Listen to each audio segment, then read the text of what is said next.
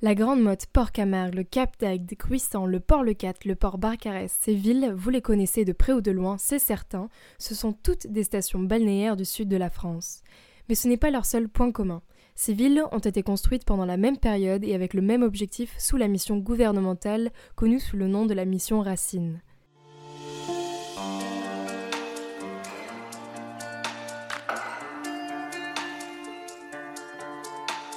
Bonjour à toi cher auditeur, auditrice et bienvenue dans Parlons peu, parlons bleu, un podcast dédié aux enjeux de la mer et du littoral. Et aujourd'hui, on quitte le large pour revenir sur la côte. Il était une fois les prémices de l'artificialisation du littoral, j'ai nommé la mission Racine. Alors dans cet épisode, on essaiera de comprendre quels étaient les objectifs de la mission Racine et comment la construction de ces stations balnéaires a-t-elle impacté le littoral et particulièrement la dynamique sédimentaire des zones côtières.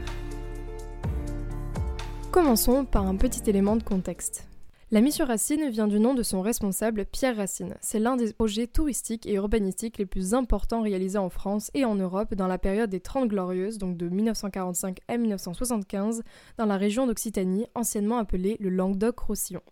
La mission Racine, ou mission interministérielle d'aménagement touristique du littoral du Languedoc-Roussillon, a été créé en juin 1963 sous l'impulsion du général de Gaulle avec l'objectif de donner à la côte méditerranéenne d'Occitanie un pôle touristique susceptible d'attirer les touristes en provenance du nord de l'Europe et de la France entière. Parce qu'à l'époque, l'Espagne et la Côte d'Azur sont les destinations phares en termes de tourisme et le Languedoc-Roussillon s'en retrouve dépourvu. La région du Languedoc-Roussillon, à l'époque et dans les années 60, c'est une région sous-industrialisée, sans source d'énergie ni matières premières. Et en plus de vouloir répondre à un besoin de capter les flux touristiques, cette mission répond aussi à la crise viticole de la région ainsi qu'à l'afflux des rapatriés d'Algérie. L'objectif de cette mission interministérielle est donc de construire en 20 ans les stations balnéaires et les infrastructures nécessaires au développement d'une économie touristique dont manque cruellement cette partie du pays. Donc c'est six unités touristiques qui sont planifiées. Sur le département des Pyrénées-Orientales, ça sera la commune de Saint-Cyprien et le Barcarès. Du côté de l'Aude, ça sera sur Le Cat et Gruissant. Dans l'Hérault, ça sera le Cap d'Agde et la Grande Motte. Et dans le Gard, eh bien, ça sera Port-Camargue, au Gros du Roi. C'est donc environ 200 km du littoral méditerranéen français entre la Camargue et les Pyrénées qui se sont transformés en stations balnéaires dans un optique principale de développement économique et touristique. La mission Racine est aussi dotée de 3 milliards de francs, soit environ 600 milliards d'euros aujourd'hui, et prévoit aussi dans ces stations la construction de ports de plaisance. Près de 1 million de vacanciers sont attendus dans ce que certains appelleront la Floride ou la Californie française. Mais voilà, vous vous doutez bien que faire sortir du sol 6 stations balnéaires en 20 ans engendre certains questionnements et problématiques. Parce qu'à l'époque, les études environnementales et les études d'impact, eh bien, disons qu'elles n'existaient pas vraiment, ou du moins, elles n'avaient pas la même importance qu'aujourd'hui. Et comme l'a écrit Jean Balladur, responsable de la construction de la Grande Motte, sur le terrain où une ville entière va surgir du sable, une propriété agricole, des milliers d'oiseaux et des taureaux se partagent un paysage où les moustiques règnent en maître.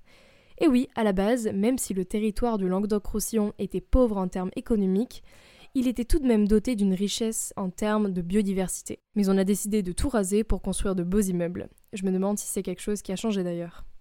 En plus de ça, du côté de la Grande Motte, avant la construction de ces nouvelles infrastructures, des travaux d'assainissement ont été nécessaires parce qu'à l'époque, le littoral était infesté de moustiques. La mission interministérielle a donc utilisé les services de l'entente interdépartementale pour la démoustification, l'EID, qui a pour objectif de lutter contre la prolifération des espèces de moustiques nuisantes pour l'homme, et cet organisme existe toujours. La zone est donc démoustiquée, les terrains asséchés, d'autres sont reboisés et de nouveaux étangs sont créés.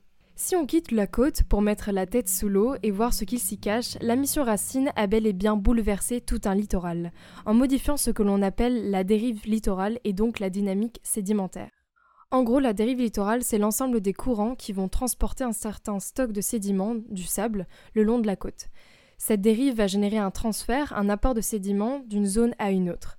Cette dérive naturelle va donc générer des zones d'accrétion, là où le sable s'accumule sur nos plages par exemple, et des zones d'érosion, là où l'apport en sédiments est moindre. Et l'artificialisation du littoral va venir bouleverser ce processus naturel à certains endroits. Par exemple, on peut prendre celle de la flèche de l'Espiguette, du port Camargue au Gros du Roi.